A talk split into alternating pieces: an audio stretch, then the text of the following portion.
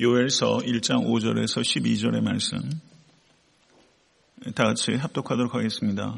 취하는 자들아 너희는 깨어 울지어다. 포도주를 마시는 자들아 너희는 울지어다. 이는 단 포도주가 너희 입에서 끊어졌음이니 다른 한 민족이 내 땅에 올라왔음이로다. 그들은 강하고 수가 많으며 그 이빨은 사자 이빨 같고 그 어금니는 암사자의 어금니 같도다 그들이 내 포도주를 멸하며 내 무화과 나무를 긁어 말갛게 벗겨서 버리니 그 모든 가지가 하얗게 되었도다. 너희는 처녀가 어렸을 때 약혼한 남자로 말미암아 굵은 배로 동이고 애곡함 같이 할지어다. 소재와 전제가 여호와의 성전에서 끊어졌고 여호와께 수종드는 제사장은 슬퍼하도다. 밭이 황무하고 토지가 마르니 곡식이 떨어지며 새 포도주가 말랐고 기름이 다하였도다. 농부들아 너희는 부끄러워할지어다. 포도원을 가꾸는 자들아 곡할지어다. 이는 밀과 보리 때문이라 밭의 소산이 다 없어졌음이로다. 포도나무가 시들었고 무화과 나무가 말랐으며 석류나무와 대추나무와 사과나무와 밭의 모든 나무가 다 시들었으니 이러므로 사람의 즐거움이 말랐도다. 아멘. 하나님의 말씀입니다. 네, 오늘날 교회가 많이 흔들리고 있습니다. 뭐 지난 주간에도 뭐 한국에 있었던 여러 가지 극악한 어떤 범죄들을 보게 되면 그 범죄자들이 예전에 뭐 신학교를 다녔거나 또 신학생이거나 예, 뭐 이런 상황들이에요. 예, 그래서 너무나 끔찍한 현실 가운데 우리가 살아가고 있습니다. 그리고 우리들도 많이 무감각해지고 있습니다. 지속적으로 발생하는 이와 같은 문제들을 그저 한 개인의 문제나 어떤 한 개교의 문제로 이야기할 수 있는 단계는 한참 지났습니다. 그래서 이것이 어떤 개인의 문제나 개교의 문제로서가 아니라 한국 교회가 가지고 있는 신앙적 정체성의 문제다. 이렇게 보는 것이 적절하다고 생각합니다. 문제의 진단이 잘못되면 그 해결책을 우리가 잘못 접근할 수 있기 때문입니다. 한국 교회가 가지고 있는 신앙의 정체성 자체가 매우 병들었기 때문에 나오는 병리적인 필연적인 현상이다. 이렇게 봐야 할 것입니다. 아, 이와 같은 현실 속에서 우리에게 필요한 것은 어, 예언자의 영성이라고 생각합니다. 아, 제가 여태까지 소예언서 중에 호세아와 아모스 두 권의 책을 했고 특별히 어, 예언서에 대해서 강해야 될 필요성을 느낀 것은 이와 같은 사회적 현실과 무관하지 않습니다. 근데 오늘 본문을 우리가 읽으면서도 느꼈지만 아, 소예언서는 읽기가 결코 어, 쉬운 책들이 아닙니다. 그리고 설교하기도 매우 까다롭습니다. 아, 그러나 특별히 끔찍해져가고 있는 요즘 같은 어, 현실을 살아가는 그리스도인들에게 끔찍한 상황 속에 있었던 이스라엘에 주어졌던 이 예언의 말씀은 우리에게 참으로 어, 적절한 말씀이라고 생각할 수 있습니다. 예언자의 영성이 우리 모두가 회복해야 될 영성이라는 것을 우리가 깊이 생각하면서 말씀을 더욱더 경청하시는 여러분과 제가 될 수 있게 간절히 소원합니다.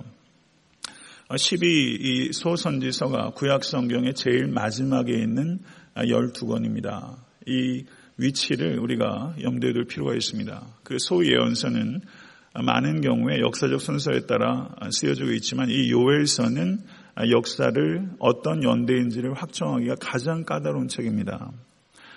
그런데 이 소예언서가 구약 성경의 제일 마지막에 있으니까 이게 결국 어떤 성경과 연관이 되죠? 신약 성경과 연결이 되고 그 마태복음과 연결되는 책이라는 것을 우리가 볼 수 있습니다.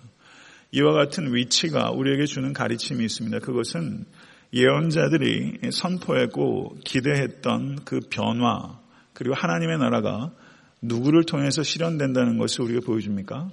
예수 그리스도를 통해서 실현되는 것이다. 이것을 이와 같은 소예언서의 위치가 우리에게 가르쳐주는 가르침이라고 할 수 있습니다. 아, 지난 서론에서도 말씀드렸고 조금 전에도 제가 말씀을 드렸지만 소예언서 중에서 연대를 측정하기가 가장 어려운 책. 사실 말하면 연대를 측정할 수 있는 것이 불가능한 책, 그것이 요엘서입니다. 아, 그렇기 때문에 이 예, 요엘서의 연대에 대해서 많은 학자들이 자신의 견해를 밝히고 그리고 해석자들이 어쩔 수 없이 어떤 연대를 정하긴 하지만 지나치게 그 연대에 대해서 확정하는 것은 가설일 수밖에 없다는 것입니다. 그래서 이 연대를 측정하는 것이 불가능하다면 어떤 특정한 시대를 염두에 두고서 해석하게 되면 그 해석 자체가 비약이 될 수 있다는 것을 의미합니다. 그래서 요엘서를 읽을 때 우리에게 주의해야 될 것은 어떤 연대 를 확정하는 것보다는 어떤 연대를 살았던 청중을 향한 메시지로 우리가 이해하기보다는 어떤 상황에 있었던 청중을 향한 메시지였는가 하는 것입니다. 어떤 연대의 청중이 아니라 어떤 상황에 있었던 청중을 향해서 이 메시지가 주어졌는가 예, 거기에 집중해야 한다는 것입니다. 어떤 상황에 이 요엘서를 이 요엘의 예언을 들었던 사람이 있었는가? 그들은 끔찍한 상황이 있었다는 것입니다. 메뚜기와 그리고 열방의 수많은 대적들로부터 공격받는 매우 끔찍한 상황에 있었던 청중을 향한 하나님의 예언의 말씀이 요엘서라고 말할 수 있습니다. 그러므로 끔찍한 현실을 살아가고 있는 우리에게 향한 메시지다. 역사 가운데 있었던 모든 끔찍한 상황 가운데 있었던 모든 하나님의 백성들을 향한 예언자의 말씀이 바로 요엘서다. 이렇게 볼 수 있다는 것이죠. 요엘서를 읽을 때 이것이 그저 이 포로기에 있었던 이스라엘 백성들을 향한 예언에 국한적으로 생각할 것이 아니라 끔찍한 상황을 하루하루 살아나는 현대 기독교인들, 특별히 나를 향한 하나님의 예언의 경고의 말씀으로 받아들이실 수 있는 여러분과 제가 될 수 있게 간절히 소원하는 것입니다. 그러나 요엘은 그 초점이 끔찍한 현실을 외면하고 회피하지 말라는 것입니다. 그럴수록 삶이 끔찍하면 끔찍할수록 그 끔찍한 현실을 직시하고 하나님께 나오라고 촉구하고 있는 예언의 말씀입니다. 그리고 요엘서는 우리가 의지할 수 있는 유일한 대상은 바로 하나님 아버지 한 분이시다. 이것을 강조하고 있는 것입니다. 요엘서 오늘 내용을 보셔도 울지어다, 애곡할지어다, 다 말랐도다. 언어 자체가 우리에게 가져다 주는 심리적인 압박감, 부담감들이 사실 큰 것이 사실이에요. 근데 요엘서를 읽게 되면 그리고 소선지서를 읽게 되면 이 선, 선지서의 진정한 목적은 죄의 폭로에 있는 것이 아닙니다. 예, 죄를 폭로하기만 하면서 회중들을 우울하게 만드는 데 초점이 있는 것이 아니라 어, 하나님의 회복을 이야기하는 것입니다. 하나님의 회복이 임하기 위해서 지금 이스라엘 공동체가 어떠한 소망 가운데 살아야 하는가 하는 그 회복과 또 희망에 대해서 얘기하는 것이 이 요엘서 소선지서와 지향하는 진정한 목적이라는 것이죠. 여러분과 저의 삶에도 그리고 이 땅의 교회에도 어, 회복이 필요합니다. 그리고 희망이 필요합니다. 이것보다 더 필요한 메시지가 여러분의 영혼에 어, 무엇이 있습니까? 우리가 이 메시지 자체가 가져다 드는 그 위중함, 그 무게감이 우리를 압박하지만 그 이면에 있는 진정한 회복과 그리고 희망의 메시지, 그 메시지를 들을 수 있는 여러분과 제가 될 수 있기를 간절히 바랍니다. 우리가 어떻게 이 희망의 메시지를 가지고 우리가 일상을 살아가야 하고 살아갈 수 있는가 하는 것에 대한 메시지예요. 하루하루 일상을 견디고 살아간다는 것이 참 어려운 일입니다. 어떻게 그것이 가능할 수 있는가 하는 것에 대해서 이 요엘서가 우리에게 가르쳐 주고 있다는 것이죠. 오늘 본문 5절의 말씀을 보시면 취하는 자들과 포도주를 마시는 자들에 대해서 언급하고 있습니다. 그러나 이것은 부정적으로 묘사하는 것이 아닙니다. 여기서 취하는 자들, 포도주를 마시는 자들은 방탕한 자들아 이런 뜻이 아니에요. 이게 뭐냐면 포도주를 담글 재료가 이제 수확할 수 없기 때문에 다 말라버린 비극적인 현실을 이야기를 하기 위해서 어, 지금 이야기를 하는 거예요. 6절을 보시면 메뚜기 떼를 6절 한번 보십시오. 다른 한 민족이라고 말하고 있습니다. 메뚜기 떼를 다른 한 민족이라고 언급하고 있어요. 이 메뚜기가 아, 진짜 날아다니는 메뚜기 그리고 메뚜기로 인한 재앙, 그 애굽의 열 가지 재앙 가운데 하나였던 실제 메뚜기죄의 재앙을 이야기할 수도 있고 메뚜기가 상징하는 바로서 그 열방의 공격을 이야기할 수도 있습니다. 이 두 가지를 다 가리키는 것이다. 이렇게 보는 것이 더 적절하다고 봅니다. 여기에서 그들은 강하고 수가 많으며 그 이빨은 사자 이빨 같고 그 어금니는 암사자의 어금니 같도다. 문학적인 표현입니다.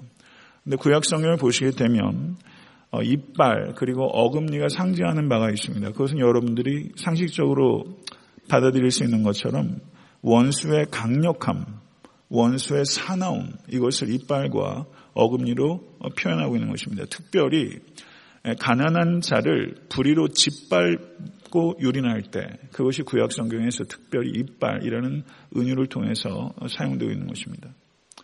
성도 여러분, 이 세상이 얼마나 이빨과 어금니가 난무하는지 몰라요. 가난한 자들을 얼마나 불의로 포갑하는 세상입니까? 그런데 여기에서 우리가 주목하게 되는 것은 6절의 말씀을 한번 보세요. 6절에 보면 내 땅이라는 표현 보이세요? 내 땅, 내 땅. 7절을 보세요. 7절에 내 포도나무, 내 무화과나무. 성도 여러분, 여기에서 뭔가 희망이 보이지 않으세요? 작은 새싹 같은 게 보이지 않아요? 내 땅, 내 무화과나무, 내 포도나무. 하나님의 땅에 한 다른 민족이 올라왔어요. 비극적인 현실이에요. 그렇지만 그 땅은 누구의 땅이에요? 하나님의 땅이에요. 말라 비틀어지는 포도나무, 무화과나무가 누구 거예요? 하나님 거예요. 내 포도나무, 내 무화과나무 이렇게 말하고 있는 것입니다. 1인칭 소유격을 의도적으로 여기서 반복하고 있는 거예요. 그리고 이것이 사실이에요. 하나님의 땅이에요. 하나님의 포도나무예요. 하나님의 무화과 나무예요. 우리는 하나님의 거예요. 믿으세요?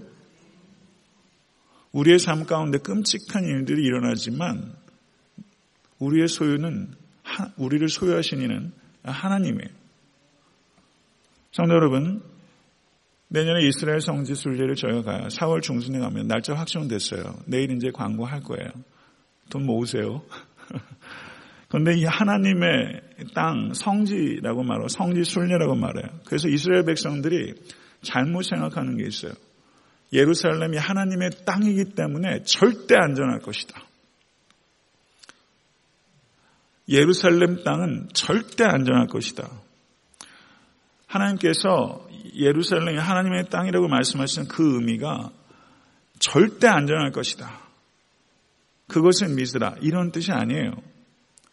예루살렘이 하나님의 땅이므로 이 땅의 소유주가 진정으로 누구인지를 기억하고 이 땅의 주인의 규례와 법도에 따라 순종하며 살아라. 이게 메시지예요. 이 땅의 주인이 누구인지를 기억하고 그 땅의 주인께서 제정하신 규례와 법도에 순종하며 살아라. 이게 메시지인데 이 부분에 대해서는 망각하고 하나님의 땅이기 때문에 절대 안전할 것이다. 잘못된 믿음이에요. 잘못된 믿음이에요. 그걸 얘기하는 게 아니에요. 성도 여러분, 이스라엘 백성들이 패망한 이유 가운데 하나가 그와 같은 잘못된 맹심 때문이에요. 하나님의 땅이라는 것에 대한 잘못된 이해 때문이에요. 하나님의 성전이 있기 때문에 절대 망하지 않을 것이다. 이렇게 생각했다고요. 잘못이죠. 돌 하나도 돌 위에 남기지 않고 다 무너지게 될 것이다. 너희가 이 돌을 보느냐, 이 돌의 크기를 보느냐, 예수님께서 말씀하셨잖아요. 다 무너질 것이다. 이렇게 예수님께서 말씀하셨잖아요. 잘못 이해하고 있는 것이죠. 내 포도나무와 내 무화과 나무라는 표현을 우리가 깊이 생각해야 됩니다. 성도 여러분, 우리의 추수는요, 내 능력과 내 노력에 달려있지 않아요. 그것이 중요하지 않다는 뜻이 아니에요. 그런데 거기에 달려있지 않아요. 하나님의 능력이 달려있습니다. 믿으십니까? 내 포도나무, 내 무화과나무라는 뜻은 우리의 노력과 우리의 능력에 달려있는 것이 아니라 우리의 삶은 하나님의 장중에 사로잡혀 있다는 것을 의미하는 거예요. 그래서 이스라엘 백성들이 사랑하는 원칙은 포도나무와 무화과 나무를 의지해서 살아가는 것이 아니라 포도나무와 무화과 나무의 주인이신 하나님을 의지하며 살아가는 거예요. 할렐루야. 믿으세요? 그걸 믿으실 수 간절히 바랍니다. 우리는 포도나무와 무화과 나무를 의지하는 사람이 아니에요. 포도나무와 무화과나무의 주인이신 하나님을 의지하는 삶이에요. 그게 여기에 의미가 있어요. 그래서 내 땅, 내 포도나무, 내 무화과나무 여기에 이 끔찍한 참상을 기록하고 있는 이 부분에서도 아 희망의 불씨가 다 꺼지지 않았다. 희망이 있다. 이 메시지가 여기에 있는 거예요. 그리고 그 희망이 오직 여호와 하나님께 있다. 오직 여호와 하나님께 있다. 이 메시지를 여기에서 우리는 보게 되는 거예요. 그리고 8절을 보세요. 처녀가 약혼한 남자가 죽은 기막힌 상황이에요. 예, 처녀가 약혼을 했는데 정혼한 남자가 그만 죽고 말았어요. 그러니 이 곡소리가 이 얼마나 비통한 애곡입니까? 그렇게 울라는 거예요. 이스라엘 백성들이 향하여. 왜냐하면 구약 성경을 보면 예수님께서도 마가복음 2장에 신랑을 빼앗길 날이 오리니 그렇게 말씀하시죠. 그 말씀의 뜻은 뭐냐면 구약 성경의 신랑이라고 묘사되는 대상은 하나님입니다. 이스라엘 백성의 신랑이 하나님이에요. 호세아서가 바로 그걸 얘기하는 거예요. 그럼 예수님께서 신랑을 빼앗길 날이 오리니 그 사건은 나는 신랑이라는 겁니다. 그리고 빼앗긴 날이 온다는 것은 그와 같이 예수님의 십자가 사건, 예수님께서 빼앗김을 당하는 그와 같은 십자가의 죽음의 사건을 예고하는 거예요. 지금 여기에서 보면 신랑이 죽어버려서 애곡하는 처녀처럼 이 말은 뭐냐면 이스라엘 민족에게 신랑은 하나님입니다. 예, 그래서 여기에서 메뚜기가 가져온 참상 때문에 울고 그리고 본질적인 눈물은 무엇에 기인하는가? 이스라엘 민족의 신랑이신 하나님과의 관계 단절로 인해서 너희들이 애통해야 할 것이다. 메뚜기 때가 지나가면 저는 메뚜기 때 경험해 본 적 없어요. 이 자리에 계신 분들 혹시 경험해 보신 적이 있는지 모르겠지만 메뚜기 때가 계속 지속적으로 몰려가요. 여기에 보면 사절을 보세요. 느치, 황충, 뭐 어쩌고 저쩌고 메뚜기 종류가 계속 지속적으로 와요. 그리고 모든 것들을 다 쓸어 왔어요. 그러나 진정으로 애통해야 될 것은 메뚜기가 휩쓸고 가서 다 말라 비틀어진 곡식 때문이 아니라 하나님과의 관계가 단절된 것에 대해서 애통해야 할 것이다. 이것이 메시지예요. 9절에서 10절의 말씀을 보십시오. 대세, 아, 제사장들에게 애곡할 것을 요청하고 있습니다. 제사장이 애곡해야 될 이유를 뭐라고 말하냐면 소재와 전제가 끊어졌기 때문이다. 이렇게 말하고 있어요. 소재는 하나님께 드리는 곡식 제사고요. 전제는 관제라고도 표현합니다. 부어서 드리는 제사예요. 포도주를 부어서 드리는 제사예요. 그런데 메뚜기 때가 지나가고 나니까 곡식이 없죠. 포도주가 포도가 다 말라 비틀어졌어요. 그러니까 소재와 간제를 하나님께 드릴 수 없어요. 이스라엘 역사 가운데 아무리 처참한 환경에 있어서도 하나님께 드릴 수 있는 소재와 전제가 끊어진 경우는 없어요. 없어요. 그런데 지금 이 소재와 전제가 끊어졌어요. 이것은 재물이 끊어졌다는 얘기는 무슨 의미냐면 하나님과의 소통할 수 있는 관계가 끊어졌다는 것을 의미하는 거예요. 합당한 교제를 나눌 수 있는 길이 끊어진 거예요. 그래서 제사장이 애곡하는 거예요. 구절의 말씀을 보십시오. 구절의 말씀을 보시면 슬퍼하도다라는 단어가 보이시죠? 슬퍼하도다. 그런데 10절을 보세요. 마른이란 단어가 보입니까? 마른이. 히브리 말은 똑같아요. 9절에 다시 한번 9절을 보시면 제사장은 슬퍼하도다. 이렇게 말하고 있습니다. 그런데 10절의 말씀을 보시면 땅이 황무하고 토지가 슬퍼하나니. 땅이 마르고 토지가 마른인데 사실상 그 단어는 슬퍼하나니예요. 이 단어가 요엘서에 요엘서 앞에 있는 예언서가 호세아서입니다. 그리고 요엘서 뒤에 있는 그 예언서가 아모스서입니다. 이 열두 선지 서 중에서 이 여기서 슬퍼하다는 이 히브리어가 아발이라는 단어인데 이 아발이라는 단어가 이 세 개의 소예언서에 집중적으로 나와요. 그리고 미가서 1장 8절에 딱 한 번 나옵니다. 그러니까 호세아와 요엘과 아모스의 주제는 뭐예요? 탄식이에요. 탄식. 탄식하는 거예요. 끔찍한 현실에 대한 탄식이에요. 끔찍한 현실에 대한 탄식. 여러분, 우리가 살고 있는 시대에 안 끔찍해요. 얼마나 끔찍해요. 끔찍한 현실에 대한 아발, 탄식이 호세아와 요엘과 아모스의 주제예요. 우리 자녀들이 세상을 살아갈 땐 지금보다 훨씬 끔찍해질 거예요. 정말 끔찍합니다. 그런데 이 슬픔이 사람만 슬퍼하는 게 아니라 땅도 슬퍼하고 토지도 슬퍼하는 거예요. 인간의 죄로 말미암아 온 피지의 세계가 탄식해요. 로마서 8장에서 이해하는 것처럼. 성도 여러분, 인간의 죄로 말미암아 온 피지의 세계가 슬퍼하고 있어요. 그리고 우리 주 예수 그리스도의 재림을 기다립니다. 그리고 12절을 보세요. 농부들에게 부끄러워할지어다. 부끄러워할지어다. 부끄러워할 줄 알아야 됩니다. 부끄러워할 줄 모르기 때문에 지금 세상이 이렇게 돌아가고 있는 거예요. 퀴어 축제. 얼마나 부끄러운 일이에요. 동성애 문제는 별개를 치더라도 그 안에서 벌어지는 그 난잡한 일들은 동성애자라도 이건 아니다고 얘기할 수 있어야 될 정도로 너무 추잡해요. 안 그래요? 동성애의 문제를 객관적으로 그냥 그냥 한 인본주의자의 관점에서 봐도 그 문제를 죄라고 얘기 안 하더라도 거기서 벌어지는 여러 가지 일들은 그거는 그건 아니죠. 성도 여러분, 부끄러워할 줄 모르면 부끄러운 인생을 살아가는 것입니다. 모쪼록 부끄러움을 아는 여러분과 제가 될 수 있게 간절히 바랍니다. 한번 눈 딱 감고 꿀떡 먹으면 되지 하고 뇌물 받아먹고 부끄러움을 모르고 한 번 눈 감고 넘어가면 한몫 챙길 수 있고 이런 식의 만연된 일들 많이 배운 사람이나 못 배운 사람은 할거 없이 자리 한 번 깨차게 되면 현직에 있을 때 부끄러움 모르고 그런 사람도 얼마나 많은지 몰라요. 부끄러워할 줄 알아야 됩니다. 11절을 보시면 밀과 보리가 끊어졌다고 말하고요. 12절을 보시게 되면 포도나무가 시들었고 무화과 나무가 말랐으며 석류나무와 대추나무와 사과나무와 밭의 모든 나무가 다 시들었다. 제가 본 적이 부여거든요.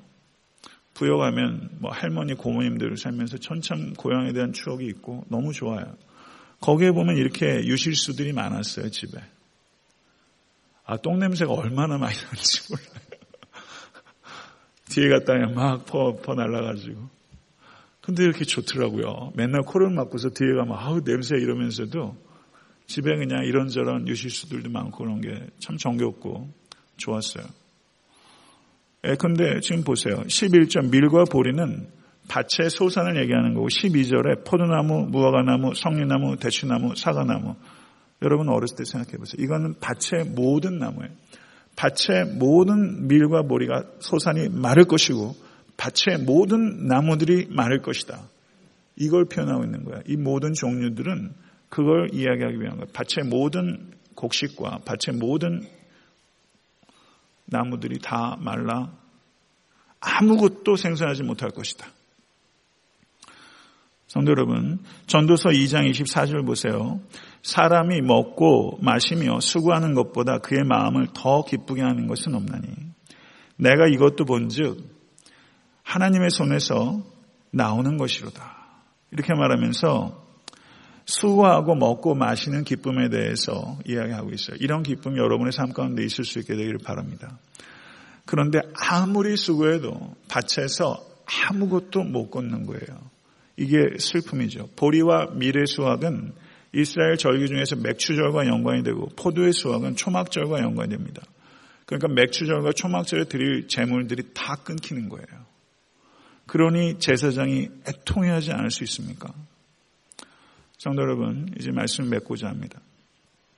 예수님께서 산성수훈에서 애통하는 자는 복이 있나니 그들이 위로를 받을 것이며 이렇게 말씀하셨습니다. 성도 여러분, 울 때 못 울면 더 크게 우는 현실이 찾아와요. 울어야 할 때 울 수 있어야 됩니다. 애통하는 자는 복이 있나니라고 했을 때 그때 그 단어는 펜세오란 단어예요. 그리스어로. 이 펜세오란 단어가 성경에서 슬픔을 표현하는 단어가 아홉 개입니다. 제 기억으로는요. 더 있을 수도 있어요. 슬픔을 표현하는 단어가 아홉 개예요. 그 중에서 가장 강력한 슬픔을 표현하는 단어가 펜세오예요. 이 펜세오의 슬픔이 구약 성경에서 누구의 슬픔이냐면 70인역에 요셉이 죽었다는 것을 듣고서 야곱이 슬퍼할 때 그때 그 슬픔이 펜세오예요. 그러니까 이 펜세오의 이 슬픔은 감상적이고 점잖고 가을에 우수에 젖은 슬픔 따위가 아니에요. 이 슬픔은요.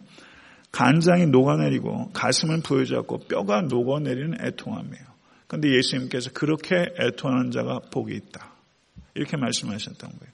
이 말씀은 그렇게 애통할 수밖에 없는 끝, 끔찍한 삶의 현실이 있을 것이다. 이 이야기 아니겠습니까?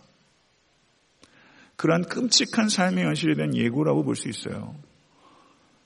그런 상황에 진심으로 판세 후에 애통함을 갖는 자는 복이 나니 그들이 위로를 얻을 것이며 성도 여러분 오늘 이 아침에 여러분들 정말 애곡할 수밖에 없는 여러 가지 삶의 정황이 계시다면 성도 여러분 위로를 얻으실 수 있게 간절히 축원합니다.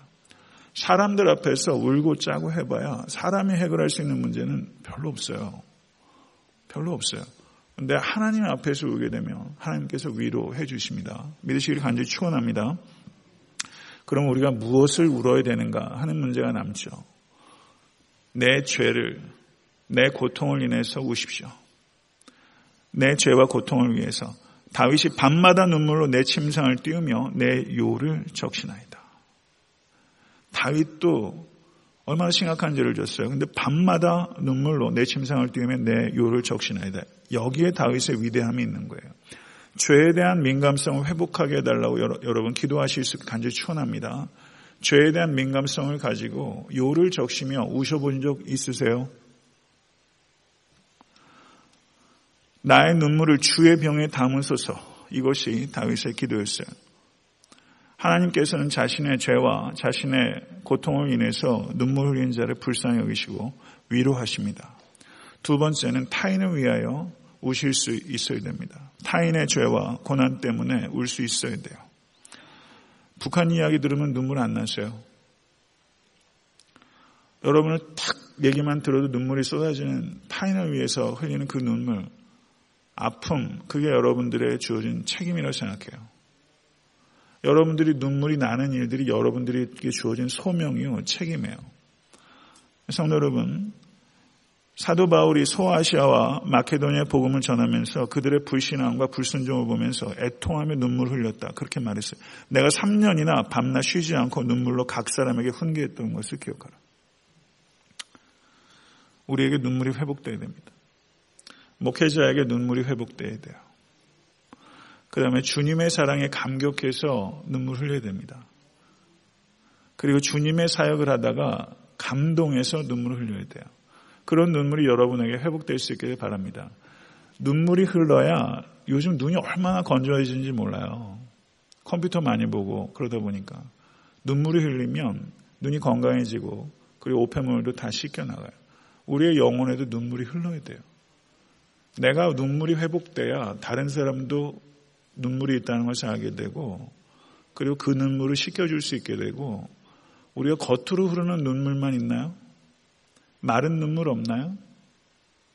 정말 피눈물은 속에서 흐르죠. 그런데 그 피눈물까지 볼 수 있는 그 사람에 대한 애정과 그 배려는 내 안에 눈물이 있을 때 보이는 거예요. 내가 고난 가운을 고난을 겪어봐야 다른 사람 고난이 깊이 있게 보여요. 성도 여러분, 사도 바울이 곧 모든 겸손과 눈물이며 유대인의 관계로 인하여 당한 시험을 참고 주를 섬긴 것과 이렇게 말하고 있는 것을 봅니다. 사도 바울이 사역을 감당하면서 많이 울었어요. 주님의 일을 한다는 것은 많이 우는 과정이 필수적으로 있다는 것을 얘기하는 거예요. 여러분들 교회에서 목장으로 섬기든 가정에서 섬기든 아내로서 남편을 섬길 때도 많이 울어야 될지도 몰라요. 남편으로서 아내를 위해서 영적으로 보조가 다 맞으면 참 좋은데 그게 그렇지 않을 경우에 눈물이 나죠. 교회에서도 목자로 섬길 때, 부목자를 섬길 때, 그리고 크고 작은 사역을 섬길 때 울어야 되는 일들이 많이 있으실 거예요. 예, 주님의 사랑에 감격해서 울고 또 주님의 사역을 감당하다 우시고 자녀를 위해서 또 우시고 자녀가 좋은 대학 가고 좋은 대학 취직해서 결혼 잘하고 뭐 그렇게 해서 나쁠 거 없지만 정말 예수 잘 믿고 이 끔찍한 세상에 휘둘리지 않고 정말 표대를 향해서 우리 자녀들이 잘 걸어갈 수 있도록 세상 문화에 휩쓸리지 아니하고 받아들여야 될과 거부해야 될 것들을 분별할 수 있는 자녀들로 경고하게 설 수 있도록 하기 위해서는 부모가 울지 않고선 그렇게 안 됩니다. 교회를 위해서 우시고 저희가 이제 6월 달에 아마존에 갑니다. 저희가 아마존에 가는 게 우리 교회 성경한다는 거 자랑하려고 하는 거 아니잖아요.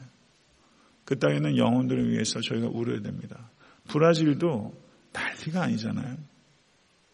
룰라가 잘한다고 뭐 한때 뭐 그러더니 뭐 나라가 곤두박질 치기 시작하니 부정부패하기로 말할 수가 없고 한국 사회도 정말 끔찍합니다. 끔찍합니다. 어디까지 갈까라고 생각하세요? 저는 제가 어렸을 때 있었던 봤던 그 사회상과 지금 사회상을 보면 정말 극악해지고 있다는 게 느껴질 정도로 정말 끔찍해지고 있는데 예, 이와 같은 상황들을 보면서 우리가 기도할 때 오늘 나만을 위해서 기도하지 않고 저희가 하나님의 사역을 위해서 그리고 한국 땅을 위해서 북한 땅을 위해서 그리고 브라질을 위해서 그리고 또 10월 달에 파라과이도 가는데요. 파라과이도 위해서 저희가 좀 기도의 폭이 좀 넓어진 이 아침 될 수 있게 되길 바랍니다. 다 같이 주기도문으로 예배를 마치도록 하겠습니다.